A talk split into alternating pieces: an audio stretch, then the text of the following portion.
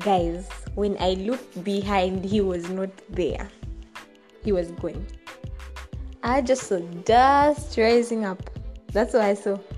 But even though you were desperate and even though you liked me, you should have just approached me, not done that. Please. No one ever do that. Please. I know you're listening to this. Approach me, please. Should, should I even need an apology?